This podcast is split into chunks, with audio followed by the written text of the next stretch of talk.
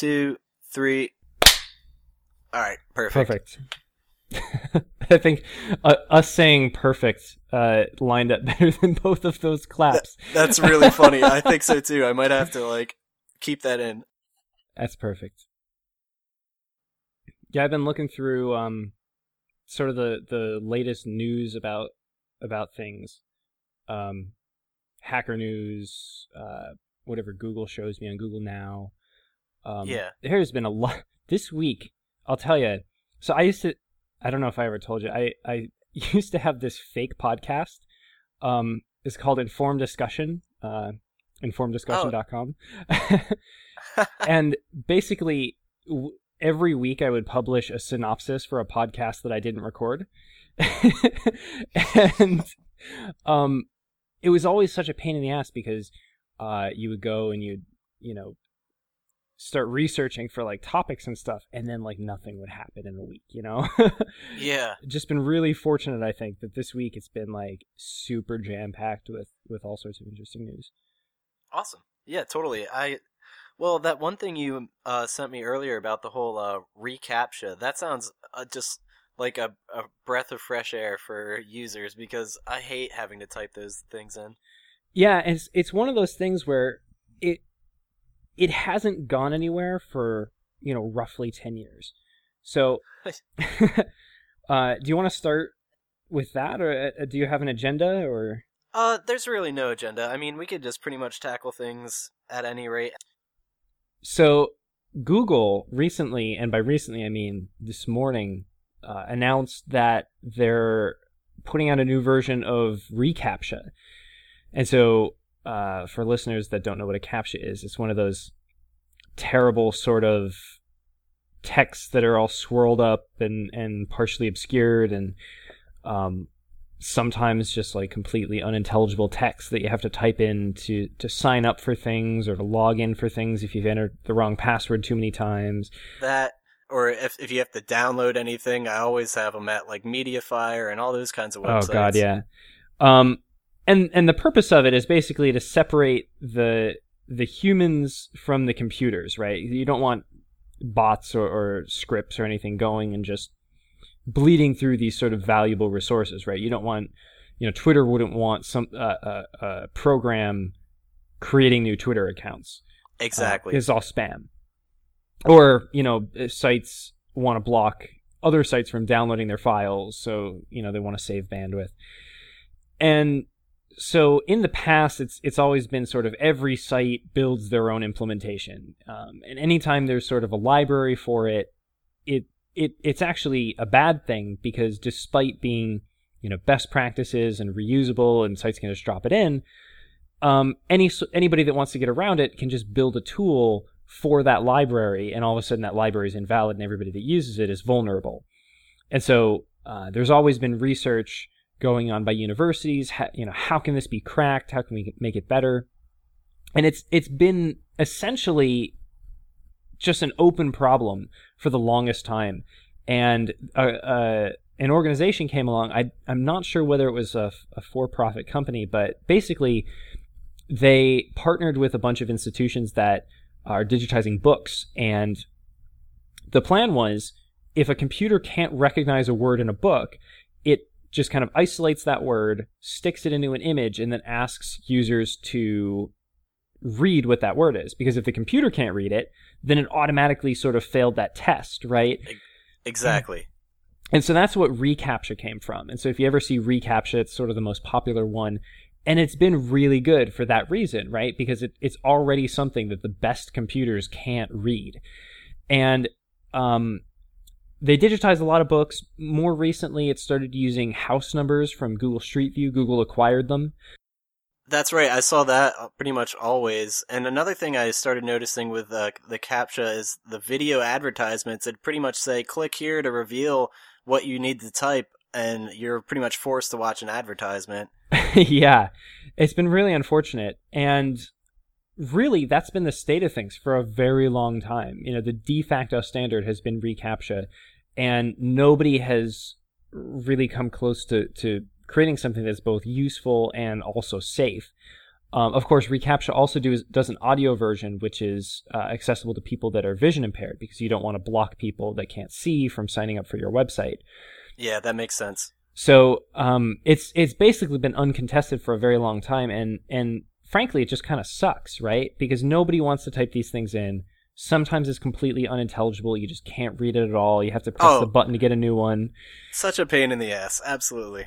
And Google finally put out uh, a version of reCAPTCHA that simply doesn't require you to type anything in. It's just a checkbox. And Oh, that sounds amazing. That sounds like everyone's dreams being answered. yeah, it's it's kind of one of those things. All these tech websites, it, it the internet's jaws collectively dropped. um, it, it's like, why haven't we thought of this before? Yeah, and, and well, part of it is it's one of those things that really only Google can do, right? So, based on the information that they've provided, there's a lot of factors that go into whether or not they let you through. So, the first thing is that they actually look at how you click on the, the checkbox. Okay. So, for, for one thing, a lot of computers, sim- uh, or, or I should shouldn't say computers, a lot of scripts or Bots? bots, yeah, they they don't actually click on anything, right? So the the most naive type simply download the the markup for a web page, look at the form, and then submit the appropriate response, thinking, you know, if it works, it works. Um, some of them will, you know, recognize, oh, this is an image tag. Clearly, it's for some sort of captcha, and they'll run it through either a script or have, you know, uh, uh, some sort of crowdsourced, uh, you know, type in what you see here, uh, and it's, you know, a, a call center in Bangalore or something, and they they sort of outsource that work, and and then they just submit the data and and they're done. Um, but this approach that Google's taking basically requires you to physically click the button. And so they look at how your mouse moves over to that checkbox and they use that information to determine is this actually a computer? Because obviously, if you're just submitting the data, you're not clicking on anything. Absolutely. The other part of it, um, and this, uh, I actually did a, a, a research paper on this in college. Uh, another thing that a lot of computers do is if they use um, some sort of script, they they oftentimes don't enable JavaScript because why would you enable JavaScript if all you're doing is you know signing up for spammy accounts? If there's no reason to have it enabled, all it's doing is chewing up your your server's resources. So True. what a lot of them do in order to sort of save CPU, save memory, they turn off JavaScript. For this, you actually need JavaScript in order to be able to use it. That makes sense. I see. Yeah, and in fact, uh, one approach that a lot of websites have taken in sort of an effort to get around um, having a CAPTCHA, they simply say in JavaScript, fill out this form with this basic computation, right? And so either the spammer needs to, you know, look at each one of these websites and say, this is a high enough value target for me to, you know, build custom code to fill out this form with the appropriate computed value, or they need to use JavaScript. And often that makes it unattractive enough that, that the spammer simply sort of passes over the the site. Gotcha. Okay. Um, they did say that they're using a, a lot of other details, uh, one of which is cookies. And so what that means, and they were very vague about it, it, it I'm assuming means that they actually look to see what you've done on Google, right? So Google obviously sets their tracking cookies. Um, they know who you are, you're signed in. And so for them, it's easy for them to say, okay, this is a Google account that was created four years ago. There's 150,000 searches. This is a human, you know? Uh, Absolutely. it's very difficult to fake a search history or it's very difficult to fake browsing around to a lot of different websites because again that's very resource intensive and for a spammer who's just trying to create you know 100000 twitter accounts well maybe not twitter but um, you know google plus accounts or you know wordpress accounts or something like that um, they don't have the the resources to sit there and spin and, and and visit all these websites and build up a history over the course of months or years. So um, it's it's really interesting. It's and they didn't reveal all of the sort of tricks that they use but i'm sure uh, a lot of security researchers and, and people uh, that are are very heavily involved with privacy on the internet are going to take a really close look at it and kind of go through it with a fine tooth comb to try and understand some of the things that Google does to to make this possible.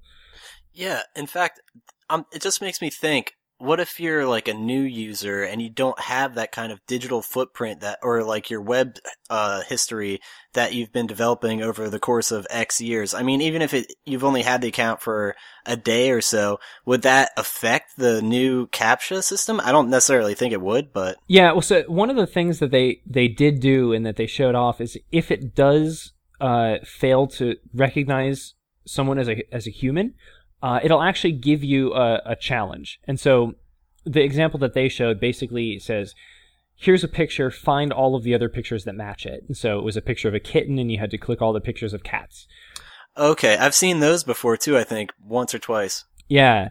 And so that's something that's fairly simple. I'm sure they have an audio enabled version as well, uh, because that, you know, previously was available. I don't think they'd take it away. But uh, no, it's it's a really really cool thing, and uh, certainly I would expect to see this on lots of very popular websites very soon. Cool. And, yeah, that's a very exciting thing for the internet. We can all rejoice. yeah, I'm I'm really excited also to see some of the competition that it generates as well, because certainly there are other large organizations that can do something at this scale, and uh, now that there is a solution that works really well um, I'd be I'd be excited to see sort of the the competition that it'll face. Oh, absolutely, yeah. Well, definitely something to keep our listeners posted with. Absolutely. All right. Well, speaking of um, uh, well, I actually just got a new phone, so I guess I should start there. My birthday just came around the corner, and I got the uh the Droid Turbo, and let me tell you, this thing's incredible. Like the battery life is off the wall. Like I can literally, I I've never had a smartphone that's had this mu- powerful of a battery life, and the the resolution on the thing. I mean, it literally has a 21 megapixel camera. Like oh, that's wow. more than most like average like handheld cameras, like from like uh, maybe within a decade. Oh yeah. So that's just unbelievable that this thing's just just like literally bleeds quality. It's unbelievable. It is quite a large phone as well, if I'm not mistaken, isn't it? Yeah, and and the to the point where it's almost uncomfortable to hold and it's kind of awkward to fit in a pocket. So I I looked out and got like a case. I uh, upgraded from the the just the Motorola Droid RAZR, I think it was, and they had this one case that I was really prone to. And luckily, when I made the change to the Turbo, they had the exact same case just for the larger version of the phone. And this case is also capable of being attached to like a belt or something. So, and it, I just honestly, since it's such a valuable piece uh, electronic device, I want it pretty much attached at the hip at all times, so it's sure. not gonna like fall or anything because it's too too precious. yeah, and and so did you get yours in the the black with a sort of carbon fiber back? Actually, no. I went with the red just because it just Ooh. looked just really nice. And the thing is, I wanted originally the black with not the nylon back. I guess yeah, the carbon I, I'm not sure what the difference is, but there was one with just like a regular kind of silver looking back, and they were out of stock. So I was like, you know what, the red just looks mm. really uh, eye catching, so I'm cool with it.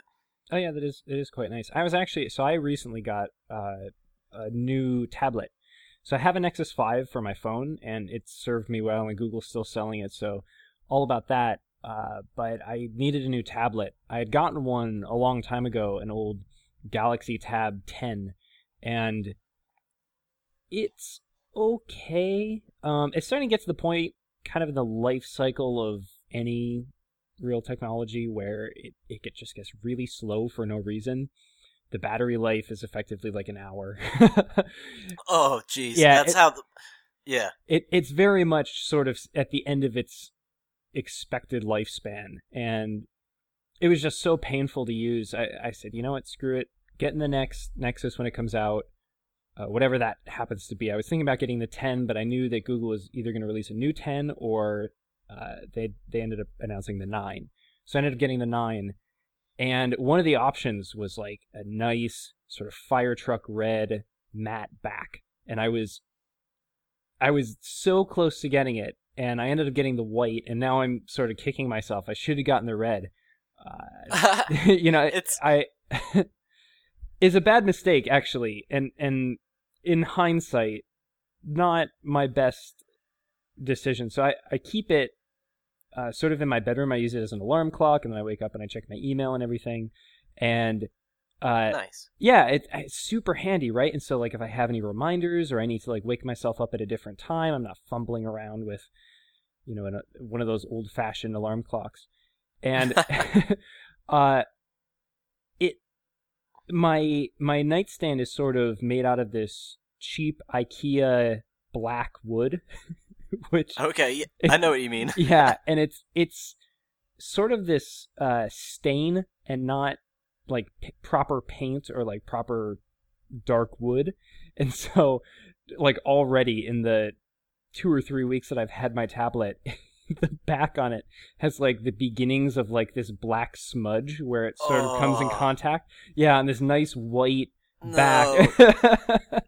That's so yeah. now I got out the the good old Mr. Clean Magic Eraser, and it it comes off just fine. So I'm not. awesome. Yeah, I'm not hugely concerned, but I was like, no. And um, I just I can definitely relate. I'm just kind of just like someone who likes to keep their stuff clean, and that would just bug me, especially if it's new and just ugh. I would be like, this can't keep happening. yeah, it it's really it's it's a really frustrating problem to have. Well, that's cool. Yeah, I'm- I'm a big Droid fan as well. I mean, honestly, it's just so speedy, and I've I just it's funny that the rest of my family they all do um iOS and stuff, and I'm the only Droid amongst us, so it's kind of interesting. So you pronounce it iOS, not iOS. That's interesting. Oh my gosh, yeah, I guess I'm weird. I, I, I, I it is iOS. I should just pronounce it out, but I don't know why I say iOS. Yeah, that's kind of weird. When I was in uh, this is this is a, a hell of a reference, but when I was in high school, um, I used to say OS X all the time, and Oh yeah, all I probably still would. all of my my Mac using friends would always get so rustled, and they'd they'd be like, "OS X is pronounced OS 10." I'd be like, "But it's it's X in the name. Like nobody reads that as like a Roman numeral. Like I don't say like yeah, the Droid 10. you know, exactly. Yeah, I don't say like the 10 games. Like no, it's it's X. yeah. but um, yeah, no, it's it's interesting. Apple and and their long history of ambiguously pronounceable uh, product names. Yeah, right. Well, all right. Well, speaking of this new phone and stuff, there I also got this um game, and it's really like it's breathtakingly fun and just like it's just awesome. Like a new, I don't even know how how recently it came out, but the game's called Monument Valley, and it's available for Android and iOS. And let me tell you, it's totally worth playing. It's just the neatest game. It, I'm trying to think of something to relate it to, and I really am having a, a difficult time. It's kind of a puzzling meets platform game where you pretty much lead your character around by pointing them in the right direction. But the thing is about the levels, you can pretty much control the levels and alter them and change uh, the course of where the character is going and use like the environment to your advantage. And it's really just interesting. And a lot of the levels are based off of like impossible objects and like sacred geometry kind of stuff. So it's really neat. It's really, it's totally Yeah. impressive and a really cool puzzle game. I'm pretty I think I'm on the last level and so far it's just been like it's been really fun. Yeah, no, so I'm gonna break canon here. So in in the uh, the list of topics that you'd emailed out, uh, you'd you'd mentioned Monument Valley, and and it's one of the games that I've been wanting to play for a very long time. Very excited by it. I'd watched the whole development process. It took quite a long time, if I'm not mistaken, for them to actually build it. And there's two things that really impress me. So the first one is that it works, right? yeah, literally the sacred, the whole impossible object aspect of that literally makes it so unique and complicated, but they make it flow so simply that y- your average user can figure out these puzzles. It's really interesting. Yeah, it, it it really is sort of a technical marvel. Like as a developer, I am unsure how I would actually build something like that. in- in a- Exactly. in a That's why it's so scalable impressive. way. Um, so props to that. It, it it's literally like you're playing an M.C. Escher painting, right? Uh, Correct. Yeah, absolutely. or, or drawing, I guess. I guess I don't know whether he painted or not. Um, but yeah, no, it's it's a lot of fun. I, I downloaded it, installed it, three ninety nine on the Play Store. I'm assuming it's a, a similar price on that the App Store, and wow, what what a it, it's it's kind of weird, and I didn't play it long enough to really get deep into the story and it seems like there's a story there and I'm I'm sure you probably know more than I do but I don't know if we want to give away spoilers but True. It it's sort of one of those things where you're unsure of what's happening for at least the first 3 or 4 levels. Absolutely. And they're very vague about it and Well- you're sort of piecing it together. I'm definitely not going to give anything away here, but I'm I'm almost to the last level, and I think the whole vague aspect of the game pretty much continues that far into the game. It doesn't Okay. seem like it's, it's very story driven. You, I I don't want to say much about it at all because it's so vague. But it's almost like in the sense of the game journey. Like you pretty much that was just like I'm just on a mission. I'm going here. This is pretty much the same kind of thing, but they sprinkle it with little bits of like what seems could be a story. I'm not sure. Until I conclude the game, there could be something that makes it all come like come to a You're grand like, conclusion. "Oh," exactly, yeah. something like that, but I'm not really expecting that. And the thing is, they also have like I think like a DLC or like an add-on version. So maybe that might also um extend the story if there is one. Yeah, it. I don't want it to be like Lost, where you kind of get to the end expecting for like this big sort of keystone bit that you know puts everything all together for you, and then you're just sorely disappointed. But Yeah. That's a big letdown. I mean, and the, uh, the graphics are incredible. Uh, the the little bits and pieces that I've seen, ma- it's really interesting. It makes you want to keep playing it. Agreed. Yeah, really exciting, and I'm I'm I'm definitely going to finish playing through it. Uh, there's one game that I actually downloaded five days ago, uh, within the past week. Uh, I had actually backed the Kickstarter for it ages ago. It's Oh, cool. called Godus. So uh, G O D U S, and it just came out on Android, which is one of the reasons why I'm playing it. I backed the Kickstarter for it way back when, made by Peter Molyneux in the UK, and it was pitched as sort of a new take on God games, and it's really quite interesting. So you start out with these little followers, and they're effectively just like little stick people, and they're in this world. And the idea is that you use the followers to generate belief, and you collect that up, and the belief lets you do things. They're like action points, so to speak. okay. And so those types of things range from uh, the ability to sort of terraform the world to uh, creating things to doing even more ridiculous things like launching meteors or so there's Oh, a, wow. a god power called finger of god and if it just whatever you tap on gets destroyed Wow. so yeah uh, it's a lot of fun and the, kind of the goal of it is to bring your people through this world and, and sort of build it out and extend your influence to cover the entire map. It's not infinite. Um, and there's a few sort of obstacles along the way. There's these uh, antagonists known as the astari and they're sort of this tribal people that uh, are idol worshippers and uh, you have to kind of scare them off and uh, there's different kinds of storms and there's a sort of multiplayer world that you can get to. Oh wow. yeah i haven't really gotten that far. It's kind of interesting uh, and i know the game is certainly not finished yet. They've they've talked about a lot of the things that they plan to do and certainly they haven't finished it but it, it's a heck of a lot of fun. It's it's only a couple bucks on uh, the play store i don't know if it's available for ios yet or not It's Okay. possible. Um, but yeah, really good game. A, a lot of people, I think, were disappointed by it. Peter Molyneux has traditionally had a, a bad habit of really playing up the games that he builds, uh, and I I think he definitely played this game up uh, much more than it deserved Oh, okay. but it, it is a lot of fun and it unfortunately, it kind of took the the road of like you get to play at a certain pace, and if you want to go faster, you have to pay money for like extra belief or extra gems or, or something Gotcha. like that. Um, but if you kind of take it at the leisurely pace that it, it sort of forces you into, uh, Yeah. it really is enjoyable. You know, like I'll, I'll load it up every morning before I hit the gym.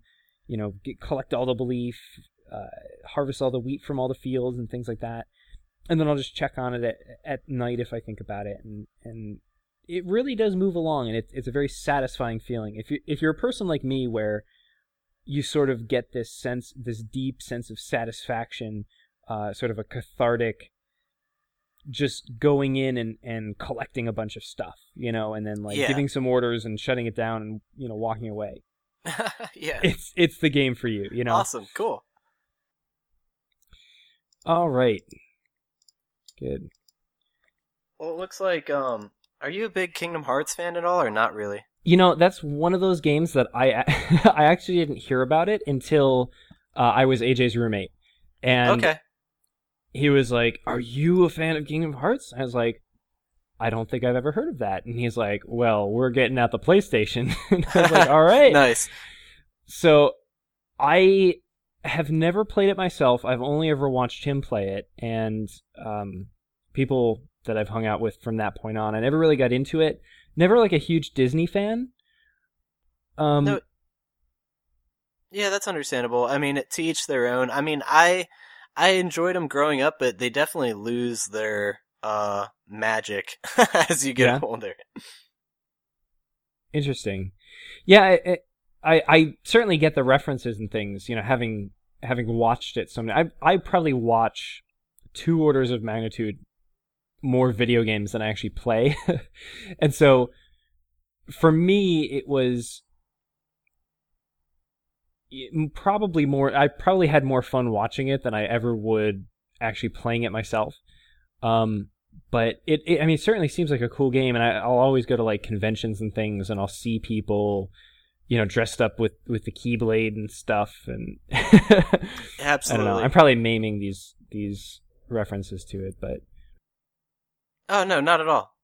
But uh, the only reason I even bring it up is because like for the longest time, if you and most Kingdom Hearts fans know, like we've been waiting for Kingdom Hearts three forever. It feels like, and I just saw recently since Disney has acquired um Star Wars and all that, and they have the new Star Wars movies coming out next year. Um, they were there was like a a rumor going around that uh the new Kingdom Hearts number three might include characters from or like in the universes of Star Wars or the Marvel universe, and that is kind of.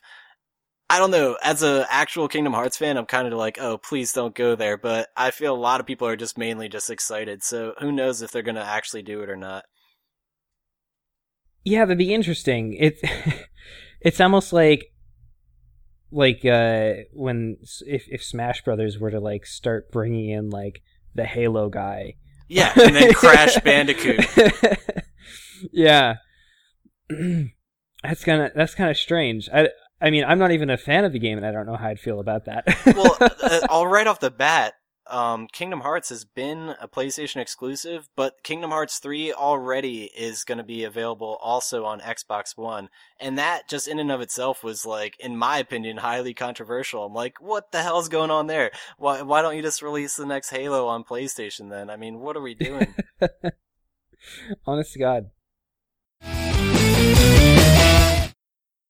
Are you a fan of? Well, I guess it's hard to be a fan of it, but there's this website that has been around for quite a long time, winsupersite.com. I'll put it in the, the Skype chat. okay. Uh, it's made by a guy named Paul Thurrott, and basically he manages to get like all these like incredibly uh, early access uh, Windows builds, I guess. And so he was posting about like Windows Vista four years before Windows Vista was a thing, right? He he oh, wow. yeah, he has like all the inside scoops, and so I can actually show you, send you the link, um, for the latest build of Windows 10. Oh my god, this Yeah. is cool. And so he, what he does is he he sort of does a, a teardown of the latest versions of Windows. And so he'll go through and he'll take a bunch of screenshots and show all the new features and things to be excited about. So, um, yeah, Paul Thurrott basically he he goes in, he pulls out all of the the sort of interesting things about what's going on with with the newest versions of Windows. OS 10 I mean, they keep that pretty clamped down. Nobody really knows what's going to happen in the the next version of OS 10 until, you know, Tim Cook gets on stage and, and publicly announces it. Yeah. But this stuff, I think Microsoft's a little more open about it just because so many enterprises depend on being able to, you know, a, a, adapt and, and start writing their their IT policies and things. Exactly. Um, but one of the, the interesting things about Windows 10 is, first off, the sort of hybrid start menu. Very cool. Um, they sort Nice. of baked the Metro experience into a traditional sort of start menu that, that a lot of people are familiar with. Yeah, that'll make a lot of the a lot of complainers happy. Oh, absolutely, yeah. Um, it's very non-flashy. um, it, it, as you look at it, it's it's really difficult to get excited about it just because it's very plain. Um, but it, it, it really it's exciting. Some of the other the other posts that you see, um, some of the some of the new features uh, headed for Windows 10 are, are really cool. And and one of the things that I'm excited about is they've sort of bridged that really disappointing gap that a lot of people noticed between the sort of canonical desktop experience and the new sort of Microsoft Surface tablet experience that they're trying to push. Yeah. So, new version of Internet Explorer, which is exciting. Uh, Internet Explorer, as everybody knows, used to be the single worst browser of all time. isn't isn't that the truth? Um, these days, you know, I am not afraid to have people look at my stuff in IE11. I know that it's not going to be perfect oftentimes, but I know that the results in IE are probably better than the results in Firefox. So, um, Okay. I've really got to hand it to Microsoft. They really turned IE around, uh, especially Cool. with 11 and IE 12. Um, holy crap! Such a large list of changes, uh, positive changes. That is, um, support, Fantastic. yeah, support for WebGL, support for a lot of the more modern uh, web audio APIs and things like that. Great. Yeah, I'm looking forward to some of the the possibilities that it really opens in terms of developing browser games. And so up until this point, one of the the big challenges with developing a browser game is that if you want it to work in IE, which is a really substantial number of users, you have to sort of bend over backwards or only do 2D things or avoid certain APIs just because IE doesn't do it. Exactly.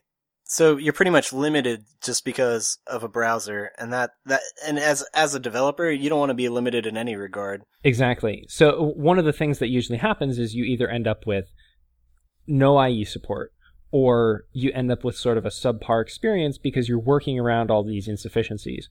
I IE, see. IE12 really brings it up to par with basically every other browser.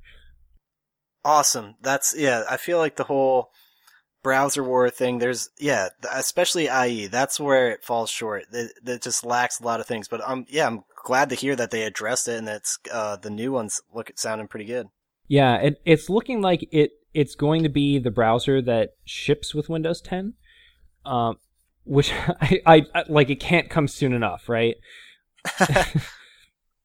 but um, of course, Microsoft doesn't have a, a history of timing the Internet Explorer and Windows releases to go along with one another. Um, one of the saddest things, in my opinion, is that Windows 7 actually. I don't. I don't know if it's shipped with or whether it was able to be shipped with Internet Explorer 8. oh, really? Yeah, and it's one of those things that like Internet Explorer 8 is just not a good browser. At the Mm-mm. at the time, it was it's like it was better than IE7. It was better than some older versions of Firefox. Um, granted, Firefox was still at like three six or four back then, and Okay. it was it's just bad. like today, uh, at the company I work for, the lowest oldest browser that we support is Internet Explorer 8, and it's just always such a hassle. Uh, You can't round the corners on on elements. it Yeah, well, anybody still using that, it's pretty much living in the past. But the thing is, you really can't determine who is and who isn't. right, but the the downside is that you know a fresh install of Windows 7 without any service packs, it's Internet Explorer 8. Oh my god! Oh, I didn't even think of it that way. Yeah, I, I mean, of course, w- Windows 8, I believe, shipped with Internet Explorer 11 because it was the most recent version when it when it came out. But Gotcha. Yeah, that sounds right. I would be unsurprised but disappointed if uh, Windows 10 shipped with Internet Explorer 11 and uh, IE12 was an upgrade. Yeah, I can imagine that too. But it's, I mean, we can dream. yeah, but cross your fingers. Yeah. Cross your fingers. Well, that's cool about the whole uh, Paul Thurrott guy and his what he does. That's really neat how he gets that inside scoop so early on. I mean, he's probably got a big following. It, it'd be interesting. We should like email him and be like, "Hey, we got a podcast. What do you say?" I mean, obviously we're small time, but it's just you never. It never hurts to ask. Yeah. Maybe yeah. It, no i've been gosh i used to follow his his site way back in the day. Um like this is like 2002 i was like like a preteen right? Okay. And- yeah, and- man. you know being like a developer and i was really stuck in with uh the the newer stuff that they were doing with visual studio and following along with that and like sort of tracking the development of of what eventually became windows vista that was that was just really exciting Absolutely. Uh, let me see what else is going on. There's been a lot of stuff lately about um, encrypted messaging, and on one hand, it's it's kind of cool. On the other hand, nobody cares. I like on Hacker News every day. I log on. It's like, check this out. It's it's an end-to-end encrypted messaging system. And I'm like, well, it's kind of what like WhatsApp does, but worse. yeah, I mean, it's it's it's out there. I mean, I guess it's nothing to rave about. Yeah, I, I that's one. Th- I wish there was like a better way of doing messaging. Yeah, uh, there never will be, I don't think. But it messaging is is one of those problems where you can't get everybody to use the same protocol. Like Facebook Exactly. Messenger will never talk to WhatsApp. We'll never talk to Google Hangouts. You know, we'll never Yeah. talk to iMessage. And if I could take like the best of Facebook Messenger and and put it into Google Hangouts and make it work seamlessly with iMessage, oh, it'd be perfect. Yeah, absolutely. I hear that. Oh my god, yeah. And the thing is with Messenger that I think like the new version of it has all the, the there's a lot of controversy with it wanting all these uh uh permissions and stuff on your phone and all that. And pretty much I used to use it, but now I I just refuse to download it. I'm just pretty much using the messaging system in the browser for Facebook if I'm going to use Facebook to message because I don't really trust the the new app. But I agree, and also just yeah, there is no integration amongst any of that, which it makes sense. But oh my god, it'd be it'd just be so much more fluent, and you'd be capable to con- be in contact with everyone that you need to be in contact with. Yeah, face, Facebook Messenger. It it's it's so convenient. I use it for uh, group chat with my team at work. Uh, we have Okay. we have a, a, a Facebook group, and it's it's so convenient because I could be like at home or I could be at the office, and it lets you send photos and audio and video, and there's just no effort involved, right? Yeah, and Google Hangouts, like there's so many steps, and like you get invited to stuff, and then like it's just not asynchronous like Messenger is. And I think a lot of people, definitely. a lot of people definitely get turned off by the permissions that it requires. But one of the the things that a, a lot of people I don't think know is you can actually look at the apps that you download with with special tools that do static analysis, and it'll actually tell you to some extent what those apps are doing with that data. Uh, Okay. Yeah, Fa- Facebook Messenger, ha- uh, the the team behind Facebook Messenger, I should say, has kind of come come together and, and put together a, sort of a, a blog post or article of, of, some sort, and basically said what they're using each of those permissions for. Uh, obviously, there's no reason to trust them other than because they said. well, that's everything. yeah, I mean, there's no way to like truly verify 100% that they're not doing anything nefarious. Um, but uh, but they went they went out of their way to try to tell everyone, look, we're not trying to screw you. But I, that's better than at least leaving it up in the air. Yeah, I, part of it is it's really hard to to be very granular with permissions and it's also a really bad experience to ask users for permissions at the time that you want them, right? Because yeah, consider like Facebook Messenger, right? I open it up and all of a sudden I want to, you know, post a picture. And so I I click the the the photo button and it wants access to my my camera, right? And so it pops up and it's like Facebook Messenger would like access to your camera. And It's like, well, okay and then I, I want to access like a, a, photo that I've already taken. So then it's like Facebook wants access to your photo gallery. Like Facebook wants access to your microphone. Facebook wants it, blah blah blah, and so on and so forth. And there's just so many things that it does that asking for permissions all the time would just get tiring, you know. And and that's yeah. kind of how it is in, in the iOS world to some extent. Um, I personally prefer the Android experience where you, are presented with all the permissions up front. And you just say, "Yes, I understand," and just let me have it. I I I, I don't care.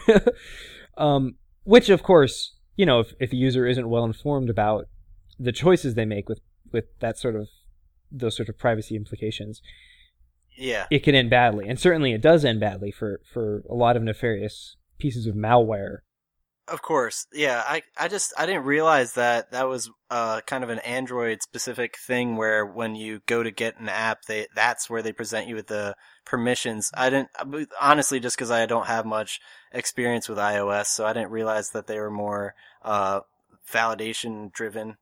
Yeah, at, at iOS it's it's more it asks you when you when you try to use the feature for the first time. Android, it's all upfront when you when you install the app. And it, it, one of the reasons why this sort of became a problem was, and I don't remember if it was Wired or or Huffington Post or um, I forget the the particular news outlet that published the article, but it was basically this very poorly written uh, essay, so to speak, um, why you should uninstall Facebook Messenger. And look, it, it requests all these services. It wants access to your microphone. It's listening to you. And it was very sensationalist and certainly written by somebody that wasn't uh, an Android developer or had hadn't consulted an Android developer to actually find out what these things mean. Um, and and when you go to actually install something that requests uh, a lot of permissions, Android gives you sort of a rundown of what the worst possible scenario is. And so it'll say, like, oh, wants access to your microphone. This means that it can listen to you even when the app isn't open. And it's like, oh yeah. my God. that doesn't mean exactly. they are. it, it just means that they can, but yes. they probably don't. So. And, and more realistically, for, let's say that was an app that's like, oh, a recording a voice recording app, you're gonna like get the permission and it says, "Oh, it needs access to your microphone," and you're like immediately like turned off. But it's like that's the purpose of this app. Like, exactly, exactly, yeah.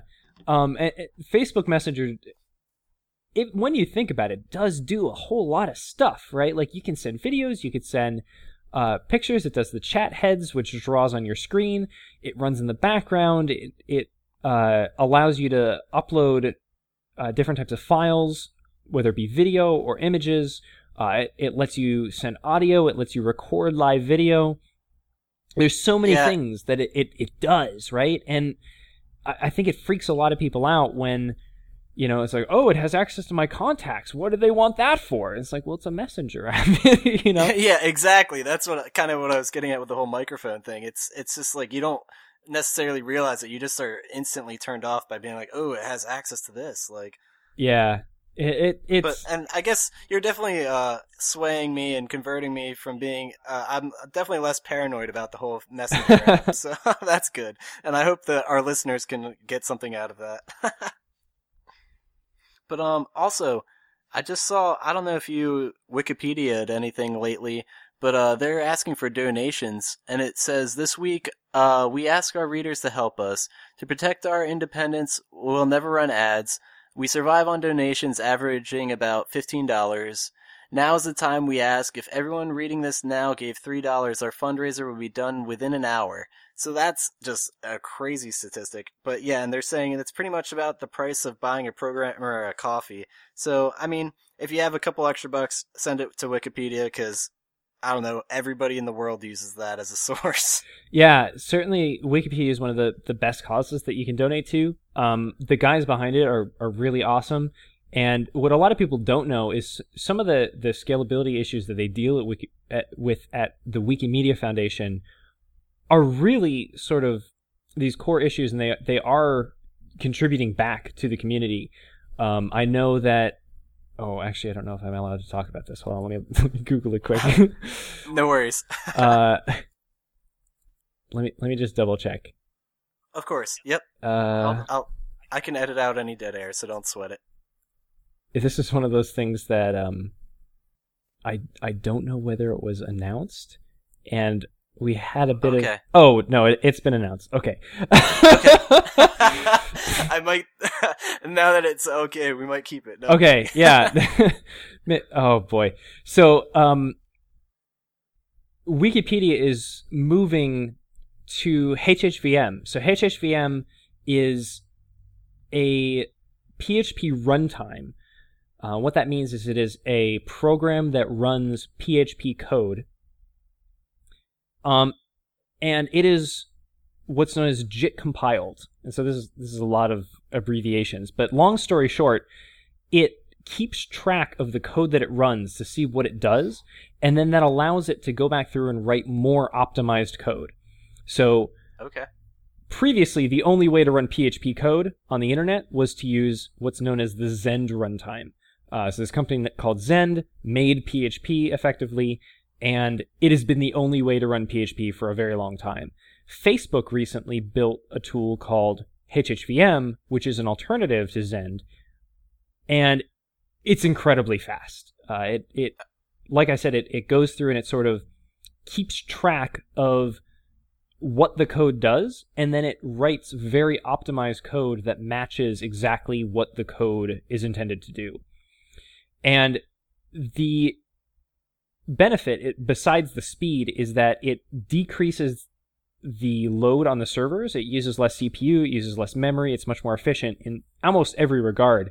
And Wikipedia has had these ridiculous gains, like things from uh, load times going from eight seconds down to four seconds, um, latency numbers going from 200, 250 milliseconds down to 75, 80 milliseconds. Oh wow. And a lot of it is, is, uh, you know, Facebook obviously built this for their own purposes. Uh, and the way that um, the HHVM guy at Facebook puts it is they were buying servers from Dell faster than Dell could make servers. And so they were going to reach a point where Facebook w- would physically run out of hardware and not be able to work. So Holy shit. yeah. so so uh, effectively, what they did was they they built a system that compiled all their code to C++, and the C++ code was much much faster than PHP, but it was enormous, right? So you had Gotcha. gigabytes of of code being produced by this, and it was just r- such a pain in the ass. So what they did was they built a second system called HHVM, which basically takes the PHP code and runs it the same way that Zend does, but over time sort of improves it. And and this is a, a process known as JIT compiling. Um, Okay. it's the same way that JavaScript runs in any modern browser. Uh, basically, the browser keeps track of the code that's running, and as it sees where optimizations could happen, it will go in and rewrite that piece of code to be more efficient.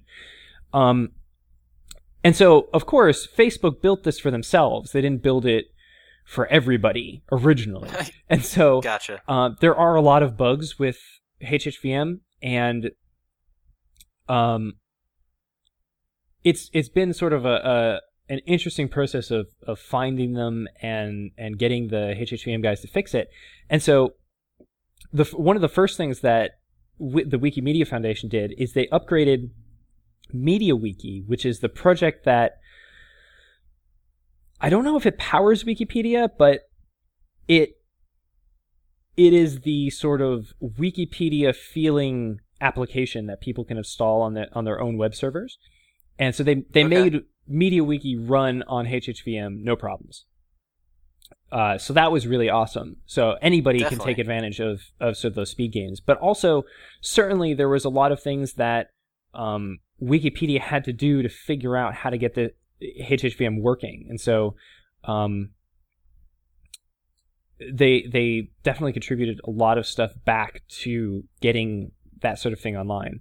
That was a really huge tangent that I just went on about, nice. No, about I, Wikipedia. I loved it. Okay, That was really cool. good. yeah, no, but um, certainly the team behind Wikipedia is it's just absolutely incredible. They they've done you know so much with with so little, and I mean the the the fact that they they serve so many billions of uh, page views every year. Um, if not trillions, I, I don't know what the exact number is, but um, Yeah, The- it, it's probably up there. Wow. yeah, the, just the scalability of it, and um, of course the free version of Wikipedia that they provide to uh, third world countries. Um, they'll actually provide a version of Wikipedia via the cell network that doesn't incur data charges. So uh, basically, uh, if- if you're in a third world country, um, or even some countries that aren't really that third world, um, you can access Wikipedia free of charge, regardless of what type of phone or phone plan or SIM card you have. Awesome. Yeah, so they do a lot of great work. Cool. Yeah, I that that's I'm glad I brought it up. It's just something I noticed and like they said, it's like if everyone right now in 1 hour gave 3 3 dollars, they'd be done and it's it's just that's that's just mind-blowing. Yeah, unfortunately, not everybody donates three dollars, but um, Of course. And also and yeah. donate just- more than three dollars. Yeah, if, of course. We're developers here. yeah, we're, we're all friends here. We we can we can donate money. Yeah, let's help out the good cause. Oh, one last thing. There's this game that I mentioned the last time we spoke, and I couldn't think of it. I'll send you a link. It's called the Pleasurdromes of Kubla Khan. Weirdest, weirdest game you will ever play. I Oh hands God. down guarantee it. I'll also put in the show notes so listeners can uh, take a stab at it. Weirdest game you'll ever play. Probably only five to ten minutes of actual gameplay, but totally worth your time. Weird as hell. Is is this like a segment that we're gonna do now? Uh, weirdest game of the week. Uh, I would love to do that. Yeah. That, Okay. This is kind of an older game, but it doesn't really. I guess it could be on any scope. All right. Well, we should write that down because I'm definitely gonna forget by next week. no worries. I'll I'll, try, I'll try to like yeah. Well, I'll, We'll put it I in the want show to have notes. multiples. Yeah, multiple segments with the other guys. We'll probably do some other segments, but we'll see what's going on. But for now, I think we have a good. We have some good stuff that I can uh cut out of this. So thanks a lot, man. Perfect. It was great talking to you. Yeah, you too, dude. Take care. You too.